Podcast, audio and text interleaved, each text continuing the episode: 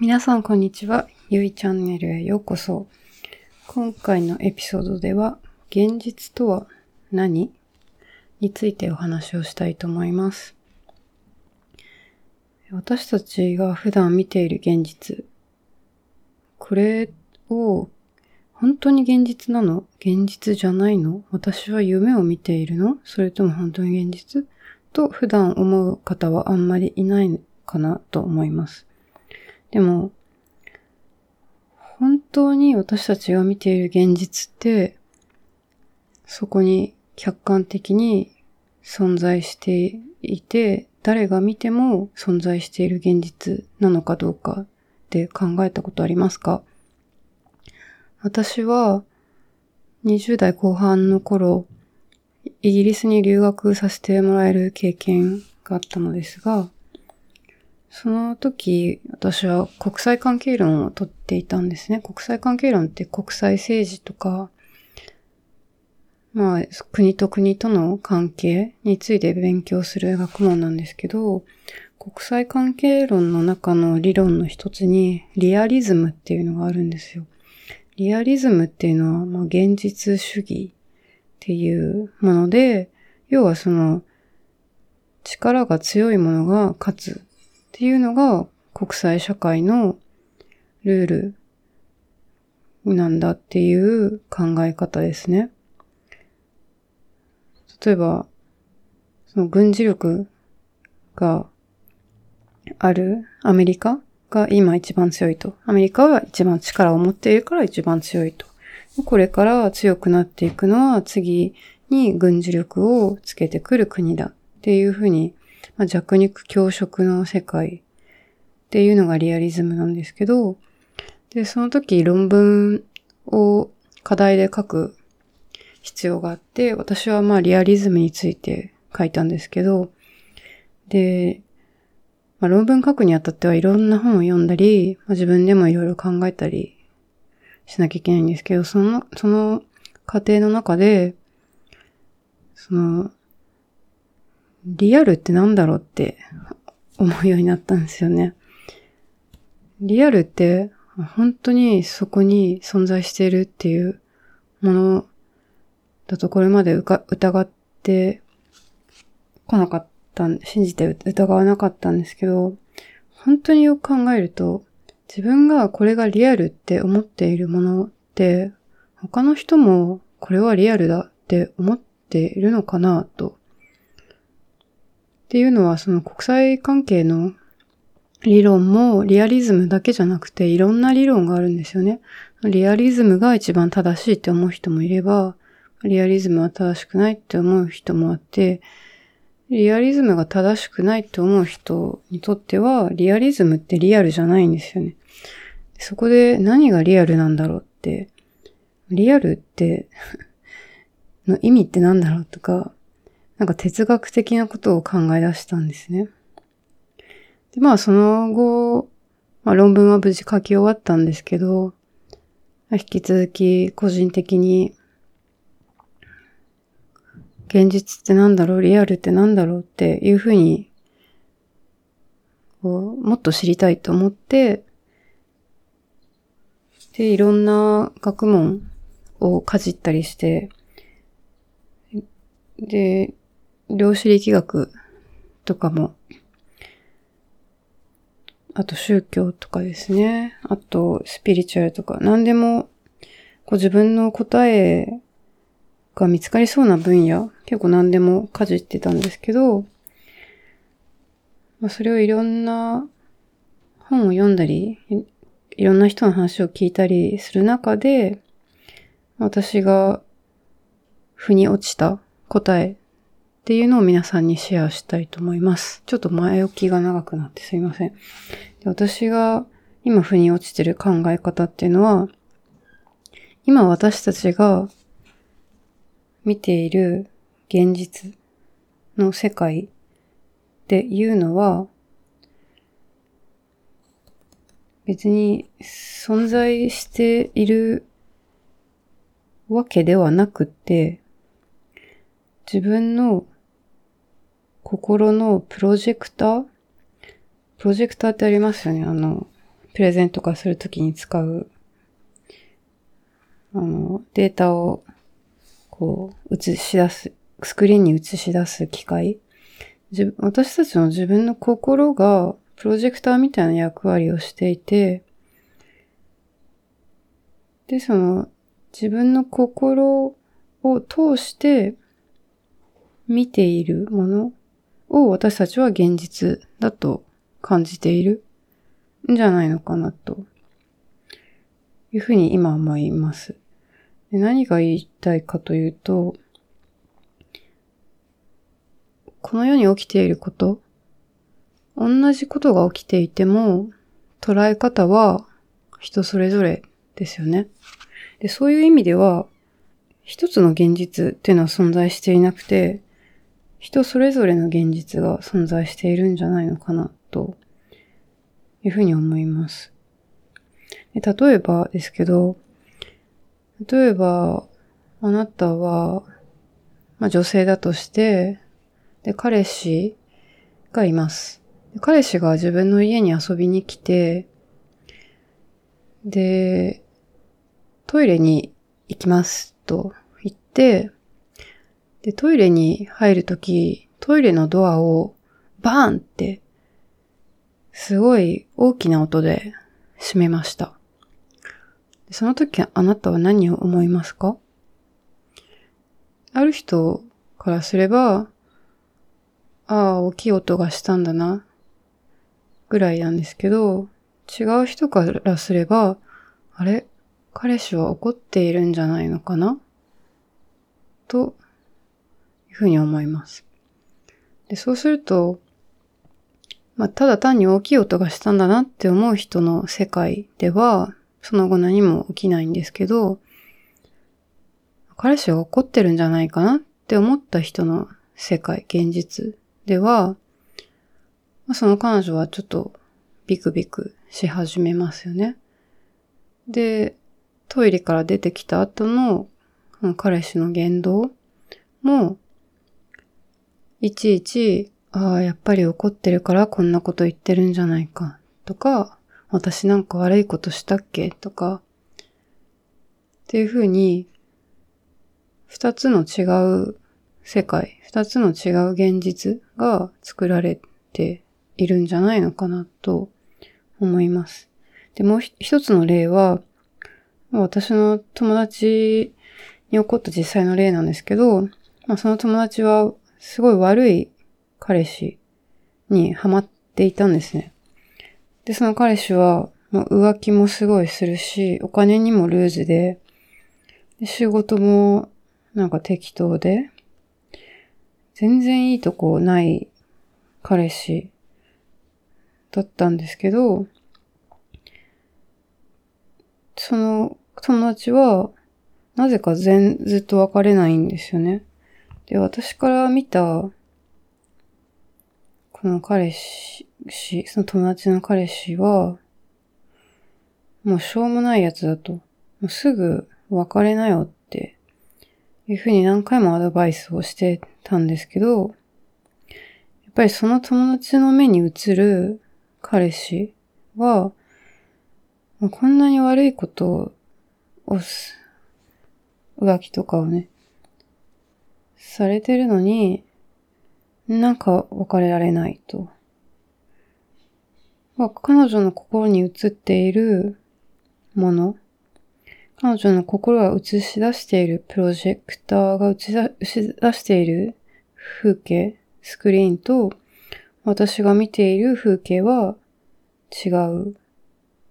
ていうことですね。なので、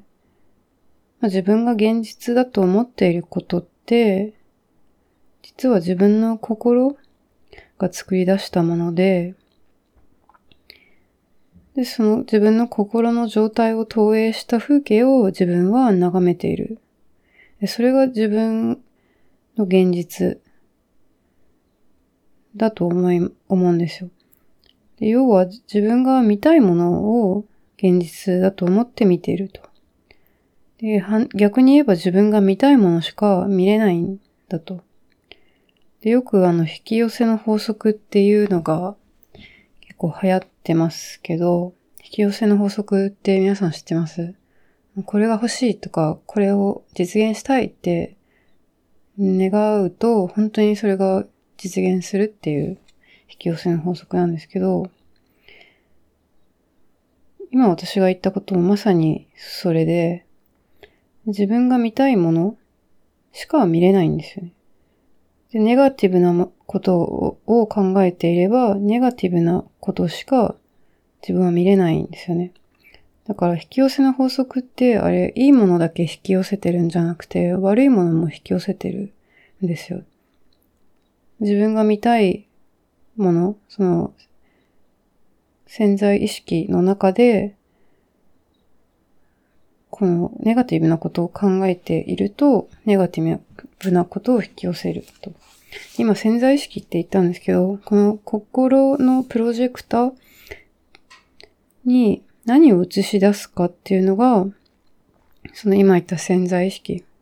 もしくは無意識とも言うんですけど、潜在意識がかなりというか95%ぐらい影響していると思います。で、人間には、潜在意識っていうのと潜在意識っていうのがあって、聞いたことある人も多いと思うんですけど、これはよく氷山に例えられますよね。氷山。南極とかの氷。で、この氷山っていうのは海に浮かんでるんですけど、その氷山って実は95%ぐらいは海の下にあって、目に見えないんですよね。海の上からは見えなくて、5%ぐらいの先っぽだけ、その海からちょこんって出て出てる感じが氷山なんですけど、この人間の意識、潜在意識、潜在意識も同じで、潜在意識、無意識と呼ばれるものが、海の中に沈んでいる95%ぐらいのもので、で、潜在意識が、うん、海から出てきている5%の部分なんですね。で、その潜在意識の方って、無意識に、その、とも言われるように、自分でコントロールできないんですね。で、それを、その、ただその潜在意識が人間の行動とか、自分の現実の投影にすごい影響を与えているんですよね。この、どうやって潜在意識が作られたかっていうと、自分もいろいろ調べたんですけど、潜在意識、自分でコントロールできる部分の意識、こうしよう、ああしようとか、こう思う、ああ思う。これを繰り返し繰り返し自分の頭にインプットをすると、もう潜在意識として定着する。定着しやすいと。ただ潜在意識は9割方マイナス思考らしいですよ。なんでかというと、自己防衛のために、たとえ良くないことが起きても、そのあまりショックを受けないように、マイナス思考の方に偏るみたいなんですよね。なので自分が全然意識してないんだけど、結構自分の潜在意識はマイナス思考で固められていて、で、そんな潜在意識のデータがインプットされた自分のプロジェクターを通して見るこの世界も結構マイナス、ネガティブな世界に見えている。とか、まあ、悪いことばっかり起きている。世界。が、その、スクリーンに投影されて、で、自分はそれを見てると。で、そういうからくりになってるんですよね。なので、で、さ、あの、前回のエピソードでも言ったんですけど、自分の人生は自分が作っているんですよ。だったら作りたいもの、見たいものを見た方が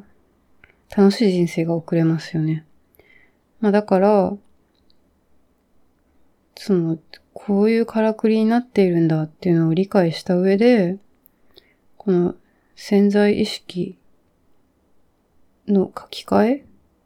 を、こう意図的にやっていくっていうことが大事なんだと思います。この潜在意識っていうのはもう自分が生まれて赤ちゃんの頃から今まで経験してきたこと全部が積み重なってできてるものなので、例えば小さい頃、親から言われた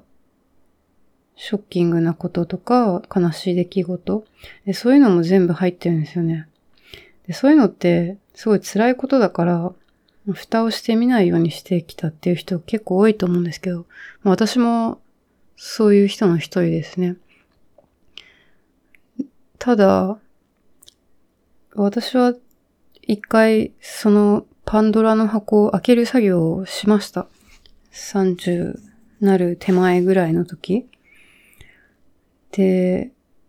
自分の心と対話して、なんであんなことをされたんだとか、なんで親は自分に対してあんなひどいことをしたんだとか、で、そういう作業を一回しました。で、その時は、すごい嫌な気持ちになって悲しくなったり泣いたりとかもしたんですけど、で、あと親に電話して、なんで、私が小さい頃あんなことしたのとか、今更？みたいな感じで親は驚いてたと思うんですけど、まあそういう作業を一回して、で、なんか小さい頃のトラウマみたいなのを自分で癒してあげるっていう作業が必要なんだと思います。それはもしプロのカウンセラーとかにお願いできるならお願いしてもいいと思うし、自分でその作業をやっていくっていうのでもいいんじゃないのかなと思います。私は実際それをやってなんか成功したなって思ったんで。で自分がその過去自分の小さい頃を振り返る作業をやって、やって、ある日、ふと、あ自分って母さんのこと好きなんだなって素直に思えるようになった瞬間があったんですよね。で、その時に、っていうか今まで私は潜在意識ではお母さんのことが好きじゃなかったんだなっていうことに気づいたんですよね。その親って世間的にはもう無条件で好きになるべきもの？だから親を嫌いなんてありえないっていう偏見、思い込みを自分はまず持っていて、それにも気づいてなくて、でさらに、あ、実は自分は母親のことを好きじゃなかったんだっていうことにも気づいて、で、さらに、あ、でも今は好きっていう風に思えるようになったんですよね。結構その気づきっていうのは自分の中では大きくて、で、そう思えるようになると、あ、親も自分のこと好きだったんだなっていうことに気づいたっていうか、思うことにしたっていうか、多分今まで私は潜在意識の中で、親は自分のことがあんまり好きじゃないというふうに思っって思い込んでたんですよね。で、そうすると自分の目に、目っていうか自分の心のプロジェクターが映す風景、自分が見て、現実だと見てるものも、そのフィルターを通して世界を見てたんですよね。そうすると結構自己否定っていうか自分は価値がない人っていうか自分は好かれない人だっていう大前提でいろんなことを見ていたんで、まあ、いろんなことがうまくいかなかったのかなということに気づいて、なのでこの自分のプロジェクター心のプロジェクター言い換えれば自分の潜在意識にどんなデータがこれまで書き込まれているかを見つけて整理して、で、いらないデータがあれば捨てる、手放す作業。これをやっていくことをお勧めします。で、これちょうど今コロナで皆さん、今家にいる時間も長いと思うので、結構絶好のチャンスかなと思うので、ま、紙に書き出したりとか、まあ、携帯にメモしてみたりとかして、なんていうか自分の潜在意識を掘り起こしてみる。パンドラの箱を開けてみる作業っていうのを一回やってみることをお勧めします。その中で、その作業のプロセスできっと自分が当たり前だと思っていたことって自分の思い込みだったり偏見だったのかもしれないっていうことに結構気づくと思います。で、なのでそのフィルターっていうか色眼鏡みたいなのを外すことができれば自分の目に見える世界も今までとは違った世界が見えるようになるんじゃないのかなと思います。今日はちょっと長くなりましたけど、現実とは何かっていうことに対して、現実とは自分の心が作り出したものであって、自分の心の状態、自分の潜在意識の状態を投影した風景を自分は現実だと思って見ていると。で自分が見たいものしか見れない。悪いものもいいものも見たいものしか見れなくて、でそういう意味で引き寄せの法則は起きているっていうことが今日のまとめです。皆さん長い時間お付き合いいただきありがとうございました。ではまた次回。バイバイ。